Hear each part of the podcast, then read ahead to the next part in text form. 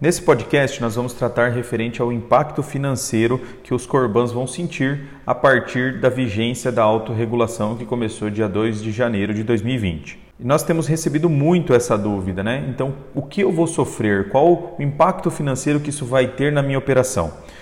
Bom, primeira coisa a ficar claro é que Corbans têm situações distintas de operação. Então é muito difícil você encontrar dois Corbans que tenham exatamente o mesmo perfil de operação, a mesma sistemática de trabalho. Então cada um faz a sua estratégia e faz a sua operação conforme consegue montar sua equipe, conforme consegue direcionar sua operação. Logo, não existe um impacto que seja geral, então todo mundo vai sentir esse impacto. Isso não vai acontecer. Então, o que, que você pode fazer para realmente entender o impacto financeiro que isso vai ter na sua operação? Nesse primeiro momento, a autorregulação ela não mexeu em nada a comissão do novo, de cartão, de refinanciamentos. O que houve a mudança foi somente no refim de portabilidade. Nem mesmo na portabilidade a gente teve mudança, somente o refim de portabilidade.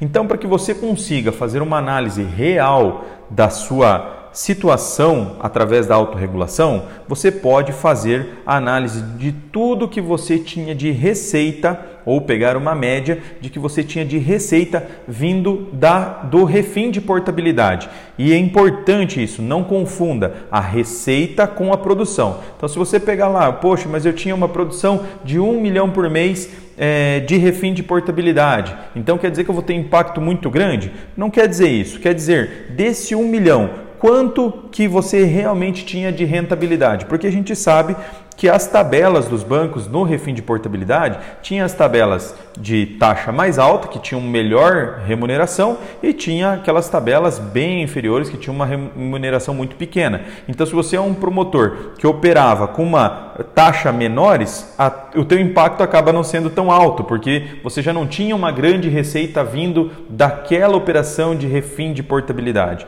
Então, você tem que fazer essa análise é, identificar da onde vêm as receitas da sua operação e não é, o volume de produção. Se você conseguir fazer essa análise, você vai entender qual o impacto financeiro que você vai sofrer com a autorregulação. A maioria dos promotores que estão fazendo essa análise estão se surpreendendo é, positivamente porque estão vendo que o impacto ele não vai ser tão grande como eles imaginavam.